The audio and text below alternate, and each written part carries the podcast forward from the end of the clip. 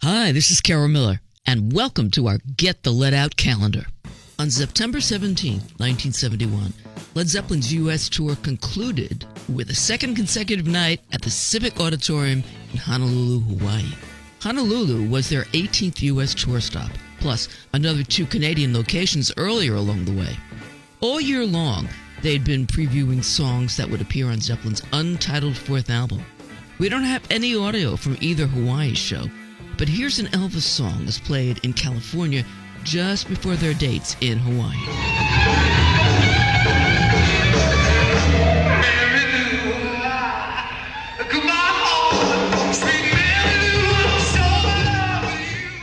30 years ago, on September 18th, 1988, Jimmy Page had a night off during the second week of touring in support of his solo album Outrider. Previous night, he played a show at the Mesa Amphitheater near Phoenix, Arizona, where he gave an interview for MTV and talked about the tour. Yes, obviously there's a lot of Zepp, Zepp fans, but uh, I'm surprised at how, how many young people are here. You know, in their teens, it's a lot, a lot of. Uh, it makes up primarily a lot of, of young people, which is really nice. You know. The interview was held outside the amphitheater in the bright sunlight before the show, and throughout it, Jimmy could be seen using a white towel to dab the sweat off his forehead.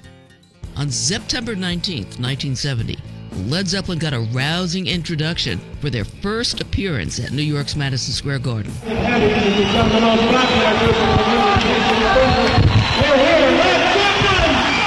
Back home, Zeppelin had been named the country's most popular group, which ended the Beatles' eight year run as the champions of an annual poll. So, when Zeppelin arrived in New York, there was a press conference to mark the occasion. The group that was number one, the Beatles, just this past week had their songs quoted by Spiro Agnew. Would you would you like that to happen to you? I really don't know. I haven't seen Spiro at any of our concerts yet. I thought so- he was a model for a wristwatch. 50 years ago, on September 20th, 1968, Joe Cocker released his new single in the US. It was With a Little Help from My Friends, featuring lead guitar from Jimmy Page.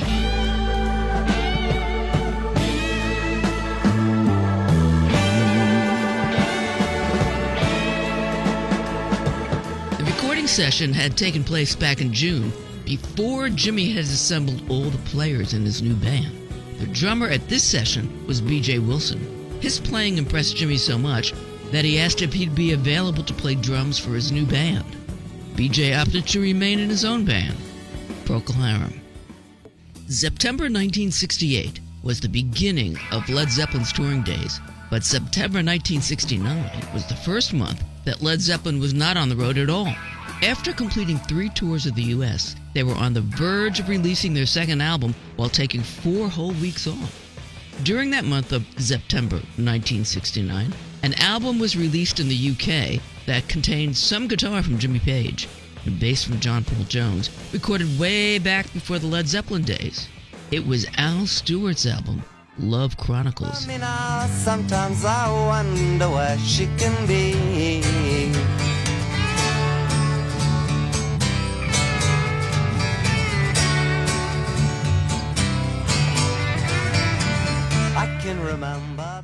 On September 24th, 1971, Led Zeppelin played an afternoon show at Budokan Hall in Tokyo, just hours after opening their first tour of Japan, with an evening concert there.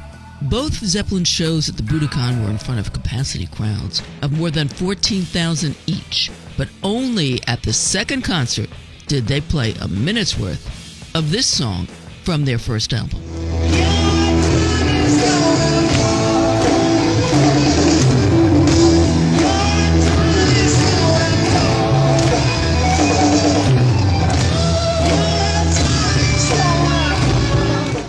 On September 25th, 1971, the members of Led Zeppelin had a day off to do some sightseeing in Japan, so they traveled to Kyoto. It was in this city that they would play their final Japanese show a year later. This time around, there was no official Zeppelin show there, but that didn't stop the boys from getting up and playing music anyway. At one nightclub, John Paul Jones got up and played Green Onions on organ, and later, at a different club, Jones got on stage with Jimmy Page and John Bonham and played for about 40 minutes using borrowed instruments from the Japanese rock band that had been playing there. Sadly, September 25th also marks 38 years since the death of John Bonham. On September 26, 1971, Led Zeppelin continued their first tour of Japan, following up a day of sightseeing with a visit to Hiroshima Peace Memorial Park. They spent some time in the Atomic Bomb Library. The next show was in Hiroshima, where they played for 6,000 attendees.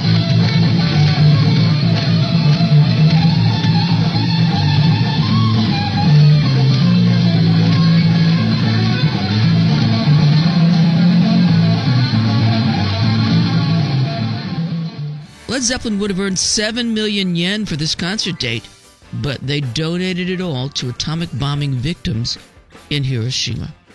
50 years ago, on September 27, 1968, the recording sessions for Led Zeppelin's first album began. Having just played a concert tour of Scandinavia, Zepp were back in London at Olympic Sound Studios, where they quickly laid down most of the same songs they had been performing live. Jimmy Page said the live arrangements of the songs stuck for the most part, but the one song that changed the most was Babe, I'm Gonna Leave You.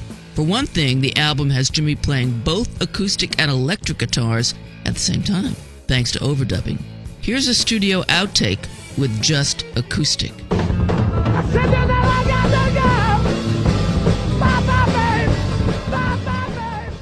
35 years ago, on September 28, 1983, Robert Plant's first U.S. tour as a solo artist took him to the Oakland Coliseum outside San Francisco.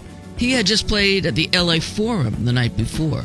Both of these California venues were places where Robert used to perform, and he was used to it. But Led Zeppelin's last U.S. tour was already six years in the past.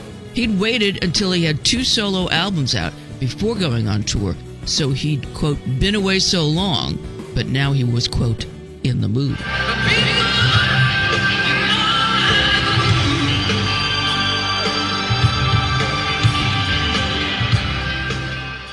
This is Carol Miller.